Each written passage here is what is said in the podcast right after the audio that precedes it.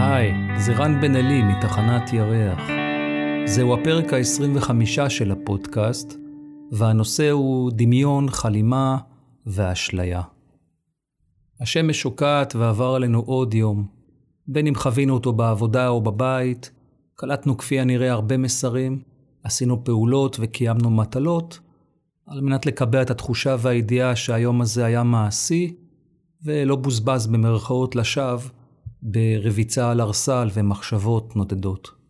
כאלה שתוהות ואולי לא מתבייתות בהכרח על נושא או משמעות ספציפית, ולכן אולי חלק מיומנו הושקע בחיפוש מוגדר אחר הישג, מידע, תחושות ואמיתות מציאותיות לכאורה, שנכונות כמובן רק לרגע הזה, כי מחר יגידו לנו את ההפך, או יציגו את הנושא המדובר מכיוון אחר, שכן השתנו הנסיבות במציאות, וכעת הנושא דורש מאיתנו לבדוק מחדש את ההתייחסות שלנו, ובעיקר את ההרגשה שלנו בנוגע לעובדות החדשות, שגם הן יכולות להשתנות שוב מחר, כאשר השתנו התנאים ונקודת המבט שלנו, או שהשתנו האינטרסים והצורך של אלו שברצונם מניעים אותנו, ובעיקר את התודעה שלנו.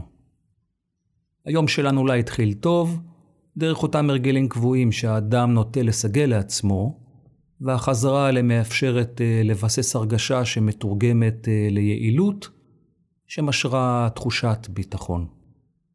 יש בינינו שמתפללים על פי נוסח קבוע, יש אחרים שנושאים מבטם אל השמיים ומבקשים ברכה ליום הזה, אולי תחושת זרימה או הצלחה, בריאות, או בקשת עזרה עבור דילמה, בעיה או מחסום שעלינו לחצות. ואולי מבקשים לעצמם הרגשה טובה או הכוונה. בין אם אתם אנשים ששגרת יומם קבועה וחוזרת על עצמה, ובין אם אתם אנשים שאין להם שגרה והם פתוחים למה שיבוא ויגיע, עדיין אצל רובנו מסתתרת התקווה שההרגשה תמצא אישור בפועל, והשייט בים האפשרויות שהממשות מבקשת, יהיה נוח וללא תקלות בעת הזו. השמש שקעה לזה מכבר, ועד הפורש לשנתו. אולי חלקנו חושבים על היום שעבר, על הרגשות שחווינו, מתקיימים שברירי דיונים, שיחות, זיכרון של אינטראקציות עם אחרים, פעולות ומשימות שביצענו, ושוב אנחנו מבקשים לשקול את ההרגשה, ואולי למדוד אותה. היה יום קשה, קל, מעייף, משעמם, עמוס, או מענה או פורה. ושוב, אלו נמדדים על פי תחושת הרגשות, וגם על פי משקל ההקצנה, תחושת האיזון או היעדרו, ואותן דילמות רגשיות, תחושת עומס ושברירי תחושה ותגובה, שאולי ידעו הקצנה ביום הזה. והם אלו אשר לעתים מונים את האפשרות לשקוע בשינה שקטה. אלא אם הסחנו את דעתנו, אולי תשטשנו את הכרתנו במעט בכדור שינה, ג'וינט, יין, טלוויזיה, או כל אפליקציה אחרת, עד לכיבוי של המערכת וצלילה פנימה. ברוכים הבאים אל עולם החלומות. לפני שאנחנו מתחילים, אני מזכיר לכם, זהו פודקאסט עם מחשבות ורעיונות בלבד, ולא אורים ותומים, ולכן זה לא טוב וזה לא רע, לא גבוה או נמוך, ומומלץ להישאר פתוחים.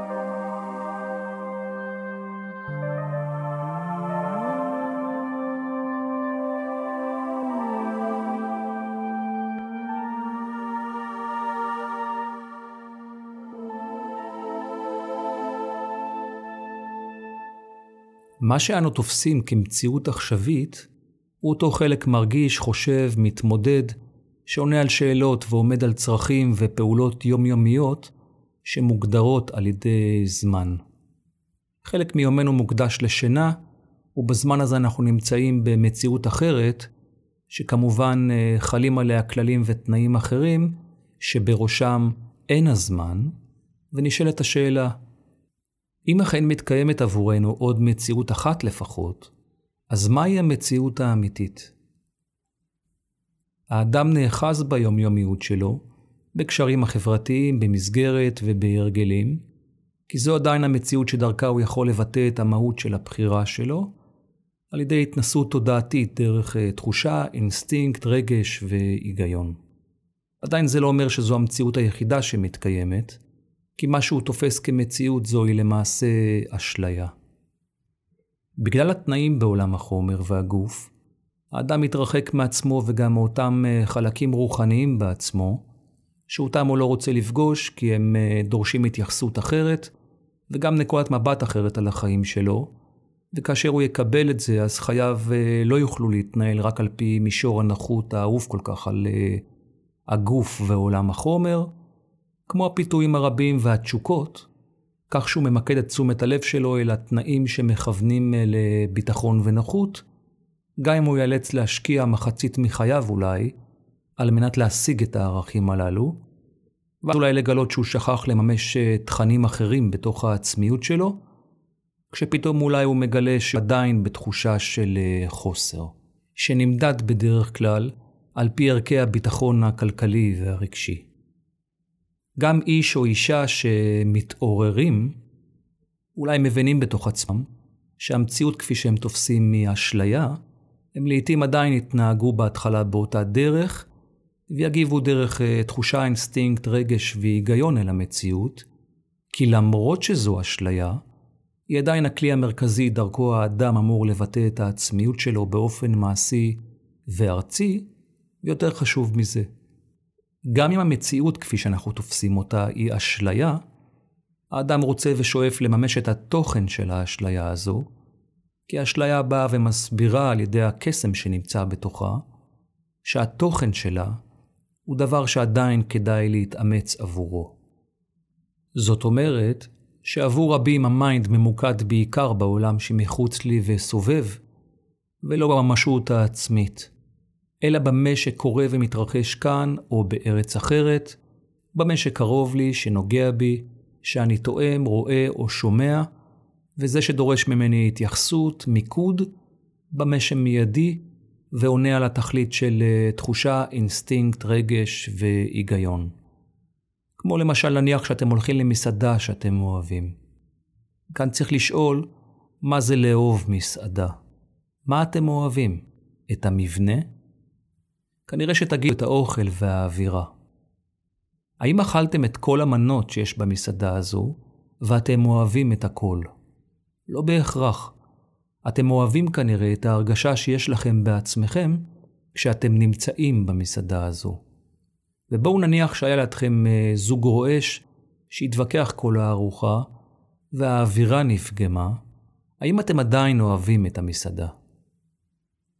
בואו נניח שהזמנתם מקום לשעה שבע, כי אתם יודעים בהיגיון שלכם שתהיו רעבים, כי בדרך כלל אתם רעבים בשעה הזו. זאת אומרת שהתחושה שלכם מכירה את חוויית החסר של השעה שבע, והאינסטינקט מבקש למלא את החוסר, כשהרגש מצטרף אליו, הוא מבקש במקרה זה חוויה מענגת ונעימה, כשההיגיון מתמחר את התחושה, החסר וההרגשה, על פי עלות הארוחה בדרך כלל, כי הוא חושב על פי זול, יקר, משתלם ביחס לתמורה, או לא משתלם. נניח שאכלתם את המנה האהובה שלכם, כי אולי מזכירה לכם איזשהו טעם מהעבר, איזשהו קשר לאדם או מקום אהוב, או אווירה ותחושה שהייתם רוצים לשחזר בעצמכם. ונניח שאתם ערים לאוכל, וגם לא עושים אותו היטב ומרגישים כל ביס. אבל אחרי שבלעתם את האוכל, האם אתם עדיין ערים לקיום שלו בתוככם? לא בהכרח.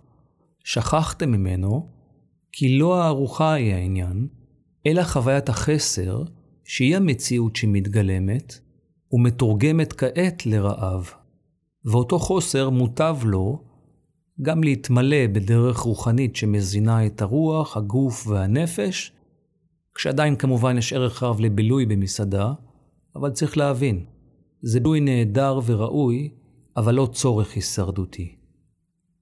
בדוגמה אחרת, דמיינו שאתם נמצאים מתחת לחופה ביום נישואיכם.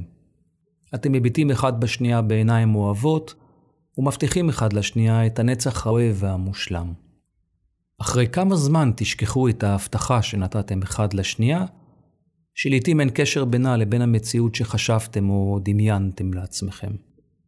או שאתה או את מביאים אולי איזשהו רעיון עסקי מעניין, איזו תכלית ואפשרות שדורשת הקמה של עסק, ועוד לפני הקמת העסק או האישור של רשות המיסים או המדינה, אתם מפליגים אולי בדמיון וטובים תוכניות, שיתופי פעולה, וחולמים אולי על איזשהו אקזיט שיציב אתכם באפשרות לחיות על יאכטה באיים הקריביים.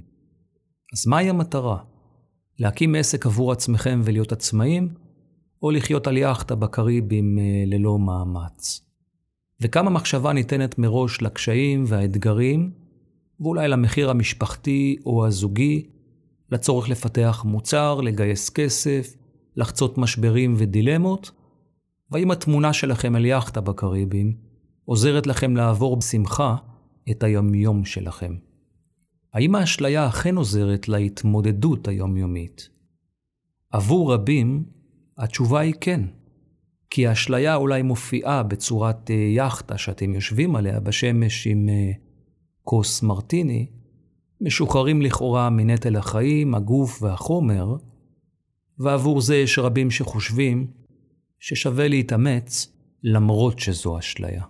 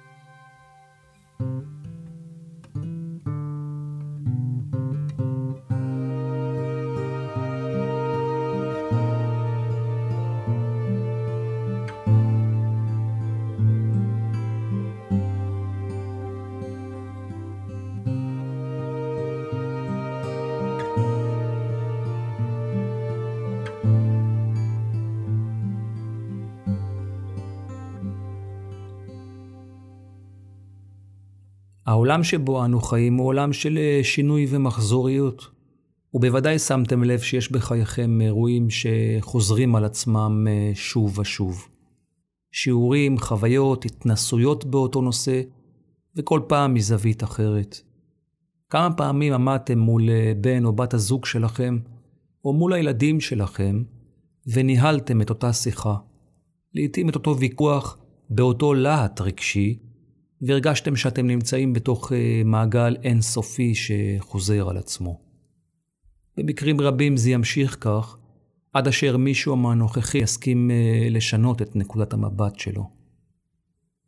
כמה קולות, דעות, רכשים, נדמה לי, מחשבות של אולי ואם, תחושות כעס, דאגה ובלבול, מופיעות אצל האדם בכל יום.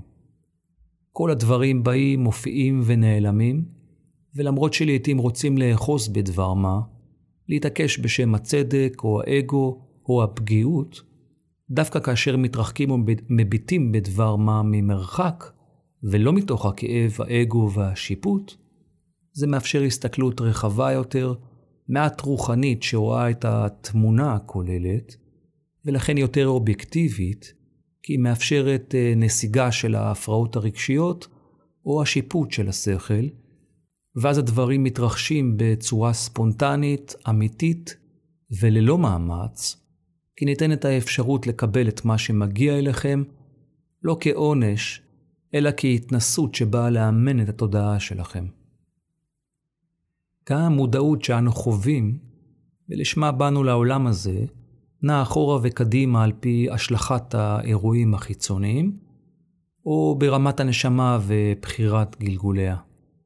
זאת אומרת שאנחנו מדמיינים איזושהי התפתחות ליניארית של המודעות, והתקדמות בקו ישר או במעלה, או אם הנשמה עשתה גלגול במודעות ארבע, היא כנראה תבוא אחר כך לגלגול במודעות חמש. וזה לא כך, לא ברמה הנוכחית שלנו בחיים האלה, ולא ברמת הנשמה, כי הזמן לא באמת מתקיים, והכל נעשה בו זמנית. ועדיין הבנת הזמן חשובה, כי הזמן נחוץ להבנה של התהליך. ולכן אדם, איש או אישה, יכולים להתפתח בחייהם, ואז לפתע לחוות לכאורה נסיגה, כי מתקיים צורך להשלים ולממש איזשהו שיעור מוקדם, או אולי ראשוני, על מנת לתקן או להבין דבר מה, בדיוק כמו שנשמה עושה גלגול ברמת מודעות גבוהה מאוד בעולמות רחבים, דרך יצירת חומר, פירוק ותיקון, והיא גם מבינה היבטים נרחבים, וכשהיא מסיימת היא חוזרת לשיעור מוקדם וראשוני, על מנת לממש משהו שהיא צריכה להשלים. כי בסופו של דבר אנחנו חיים בתוך בית ספר קוסמי, ולכן אין למדוד או להשוות את הישגי האחרים, או את התפתחותם, או את התפתחותנו, מבלי לדעת או להבין את התמונה המלאה. בפועל זה יכול אולי להיראות כך.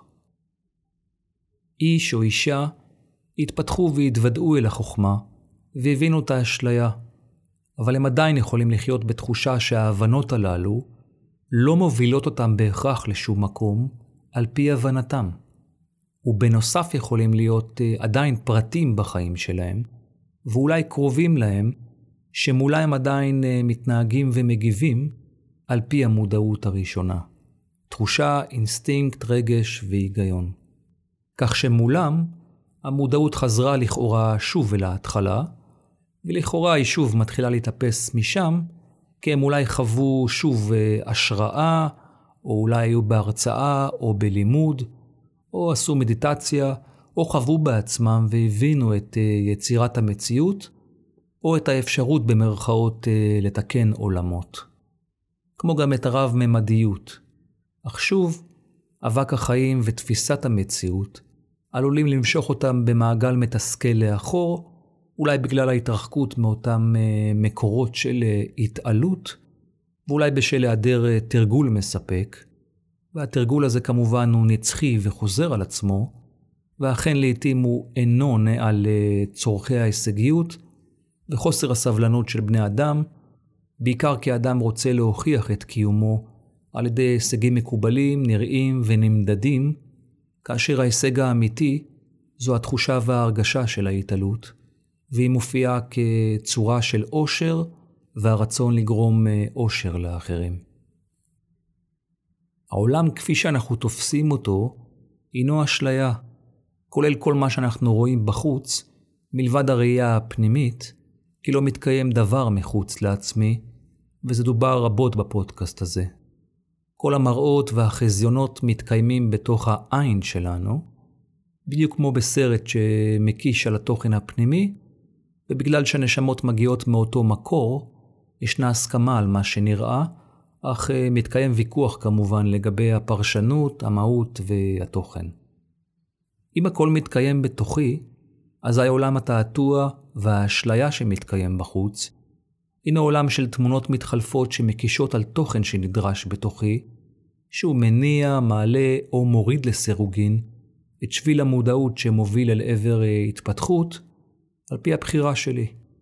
ומכיוון שהזמן קיים רק במציאות הנוכחית המוסכמת, אנחנו מנסים להשליך את ערך הזמן הכרונולוגי גם לתהליכים נשמתיים, ועם קושי גדול לקבל שאין זמן.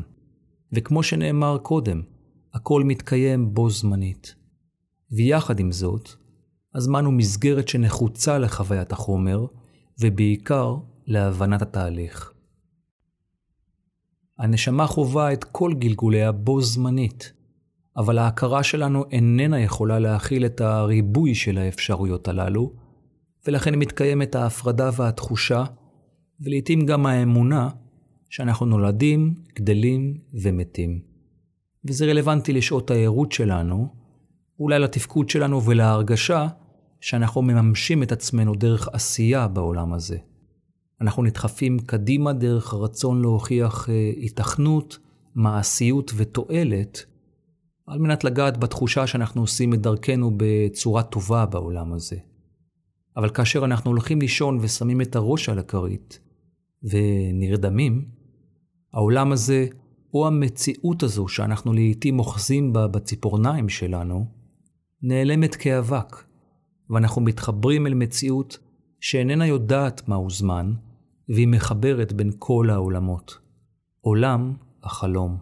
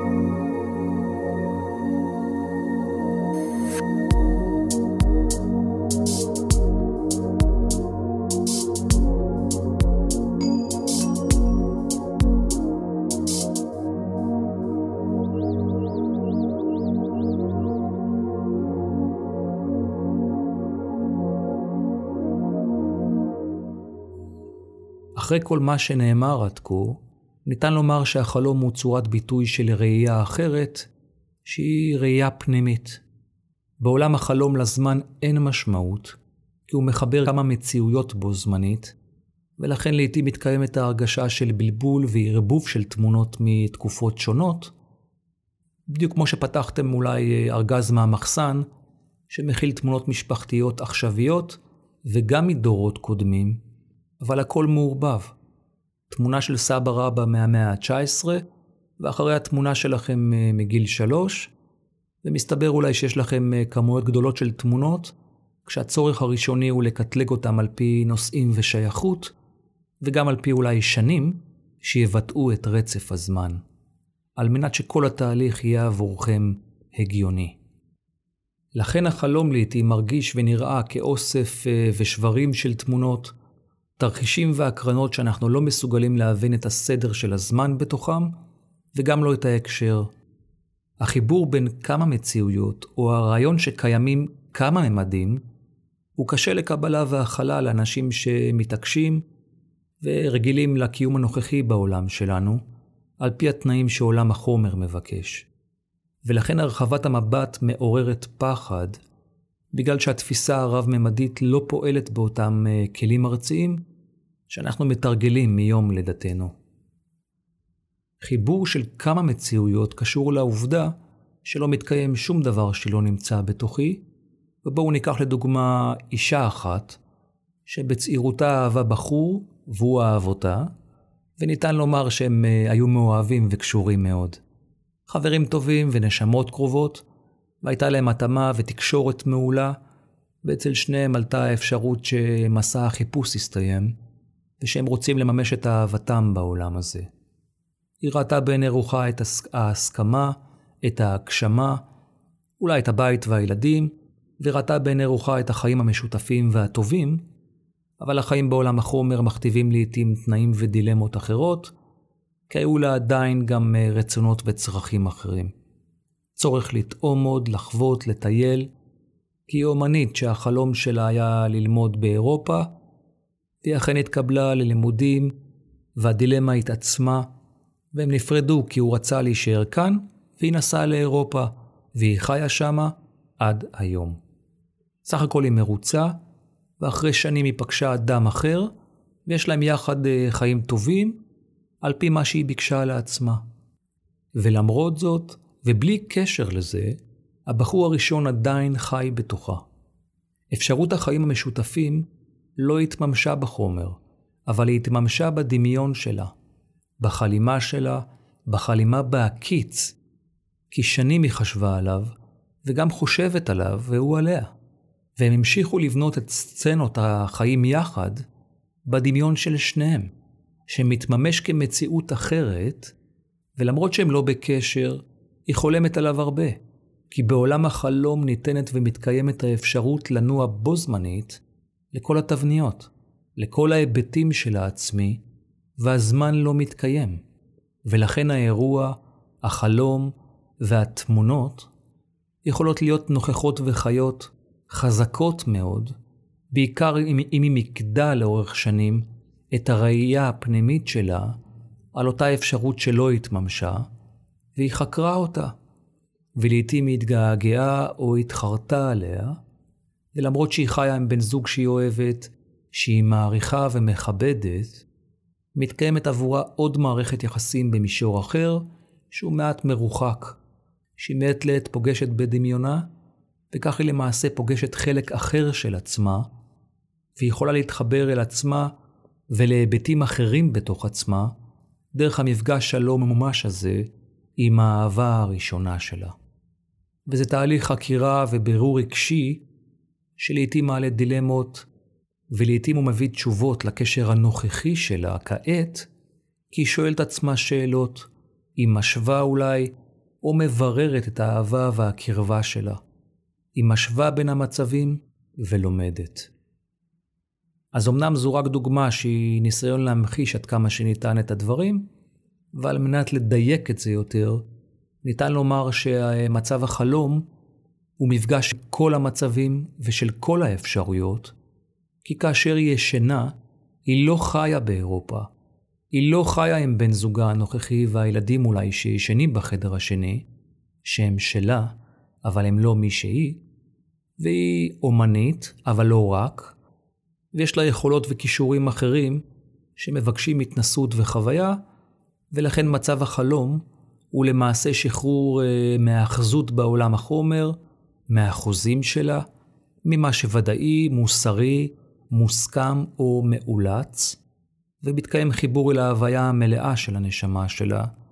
זאת אומרת אפשרות למפגש עם כל מה שקשור אליה, בכל האפשרויות, בכל המצבים והשבילים, ודמיינו שנשמתכם יכולה לפגוש את כל האימהות וכל האבות, וכל הילדים שהייתם או שהיו לכם, את כל מי שהיה לכם קשר עמו, שהייתה ביניכם אינטראקציה, חוויה, כל המפגשים המאורגנים בחוזה בנשמות, וכל מה שאתם מבקשים לפתור, וכל מה שמכביד עליכם, ואולי אתם זקוקים לאותה דמות או קרוב, על מנת לפתור שאלה או סוגיה, או לזכור איך פעלתם אז. בדיוק כמו מה שנאמר קודם, שהמודעות יכולה לעלות לגבהי שמיים, ואז לחזור לשיעור ראשוני ולהפך, ומתקיימת כל הזמן תנועה בלתי פוסקת, ולכן החלום הוא הנצח.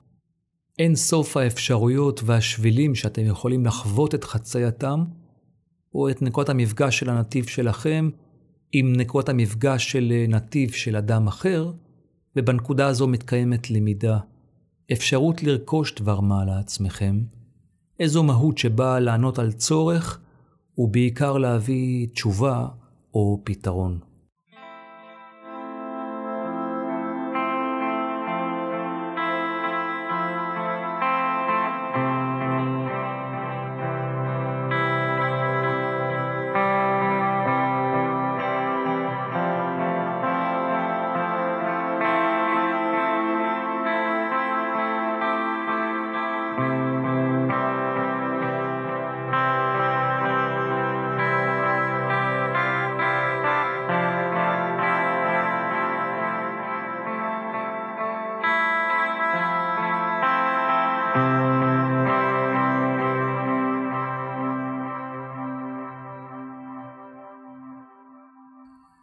אדם, איש או אישה, מניחים את ראשם על הכרית ונרדמים.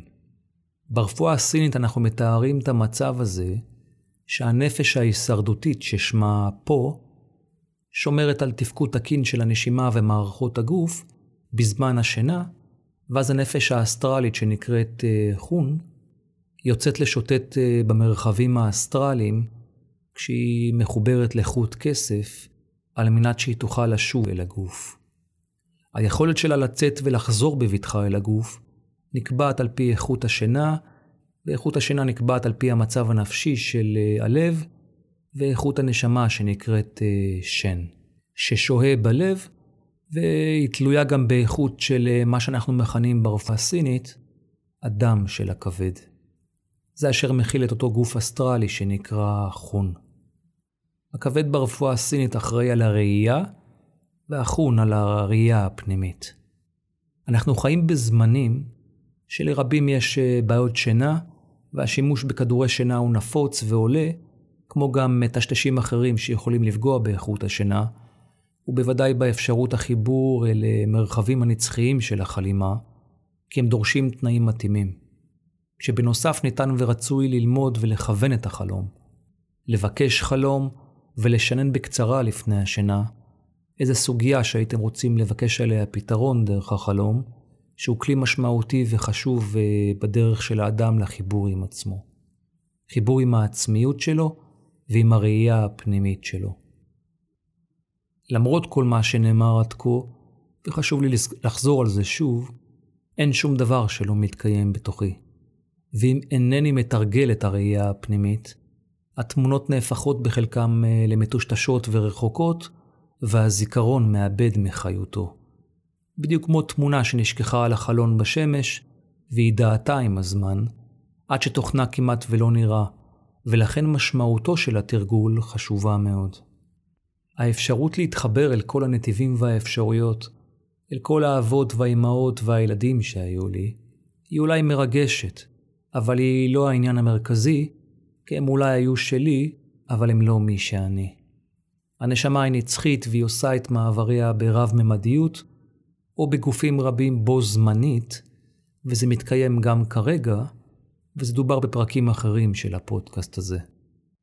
זה לא שהזמן דוחק, כי הוא לא באמת קיים, אבל הנשמה נמצאת כאן עבור התנסות ולימוד, ואם היא יכולה להאיץ את החוויה וההתנסות, היא מעדיפה במקרים רבים לעשות זאת, ולכן היא מתפצלת לכמה גופים במקומות שונים, שחווים את אותה בחירה על ידי התנסות אחרת. ולכן האני והעצמי שלי הוא לא מה שאני תופס, אלא זה דומה יותר לצוות של הטמיעים שפועלים עבור נשמה אחת שהיא המקור, והם במרכאות או שלא מתחלקים בחוויה או בעשייה, במימוש ובהתנסות. כל אחד עושה את עבודתו במקום אחר, במגדר אחר, בהיבט שונה, אבל על אותה בחירה, וכל זאת על מנת להעשיר את הלימוד.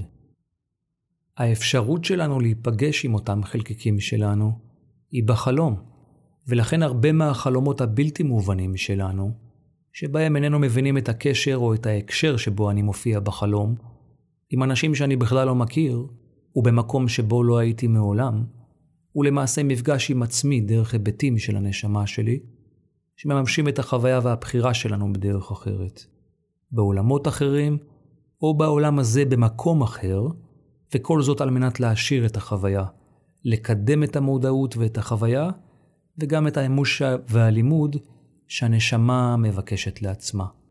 המפגשים הללו לא מתרחשים רק במצב שינה, אלא גם במצבים של חלום בהקיץ או באייה, כי נוכחות הנשמה נמצאת בגוף שלנו, רק אשר היא הכרחית, והעבודה האמיתית נעשית בכמה מישורים בו זמנית, וזה יכול להסביר התנתקויות ואת נדידת התודעה שמתרחשת כל הזמן, בכל זמן, ועל פי הצורך שמתבקש.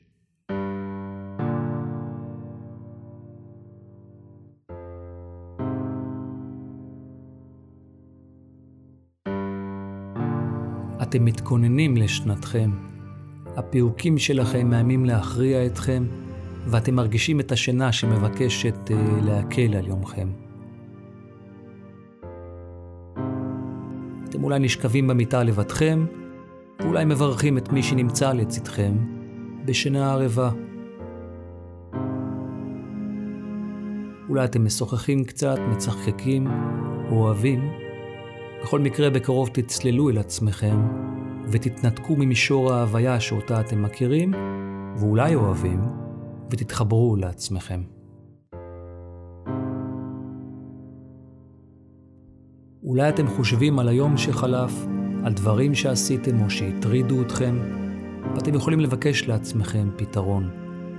על מנת שזה יקרה, על הבקשה או לשאלה להיות מנוסחת במדויק, ולא באופן עמום או כללי. אתם ישנים.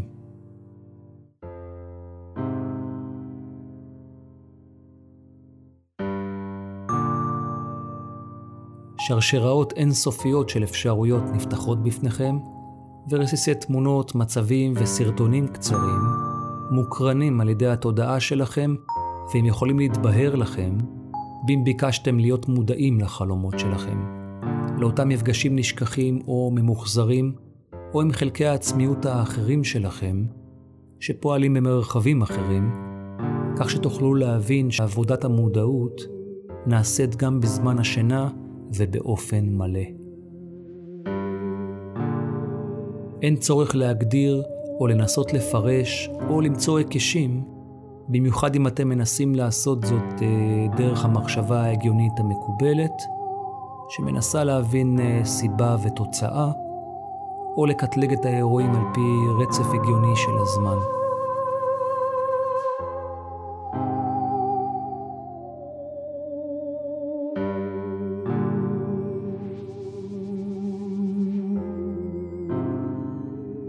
שחררו, נסו לבחון דווקא מהי ההרגשה שלכם, שהיא זו שיכולה להבהיר את הדברים בהמשך, ואם תוכלו להיות קרובים אל עצמכם ולפתח את אותה ראייה פנימית.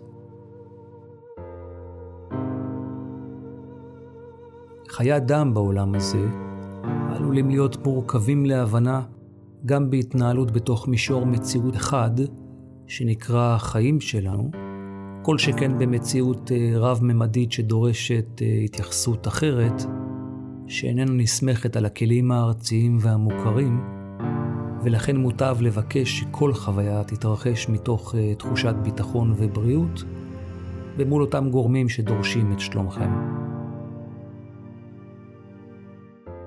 כל הדברים באים, מראים את עצמם ונעלמים כאבק.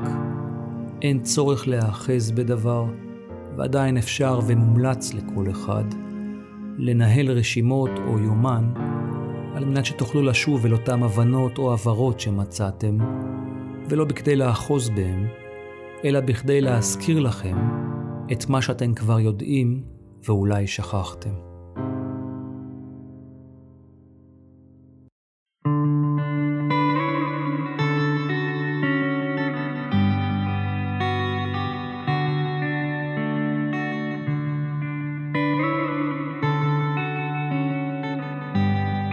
אני רוצה להודות לכם על ההאזנה שלכם. אני מאחל לכם שתתחברו אל ראייתכם הפנימית, וכך תבינו שלא מתקיים שום דבר שלא נמצא בעצמכם. אתם אלו שאחראים על עצמכם, ואינכם לבד. ואם אתם מבקשים לעצמכם התפתחות, אזי המפתח נמצא בידיכם, מפתח אל התודעה הרחבה שזמינה לכם, וכל מה שצריך לעשות זה להרחיב את המבט ולהתבונן בעולם בעיניים רוחניות. לעשות מאמץ להתעלם מהיסחי הדעת, ולדעת ולזכור שכל מה שמגיע אליכם, מגיע, מראה את עצמו, ומתפזר כאבק, ולכן נתונה לכם הזכות לסרב לדבר, באם הוא נוגד את ההרגשה שלכם, וכך תוכלו להתנהל בתוך אה, בקשת ביטחון, שמחה ובריאות. כמו תמיד אשמח לשמוע מכם, אם יש לכם שאלות ספציפיות או נושאים שמעניינים אתכם, אתם יכולים כמובן להפנות אותם בשמחה אל הפודקאסט, ואשמח להשיב לכם. אפשר ליצור קשר דרך אתר האינטרנט של הפודקאסט, תחנת ירח בכתובת uh, moonstation נקודה קויל, או בפייסבוק רן בנלי. אפשר להזין לפודקאסט הזה באתר האינטרנט, או בכל אפליקציות של פודקאסטים בטלפון הנייד. כמו תמיד, תודה אוהבת וגדולה לבני עידו, על המוזיקה המקורית והנהדרת שלו. אני מאחל לכם ימים טובים ונתראה בפרק הבא.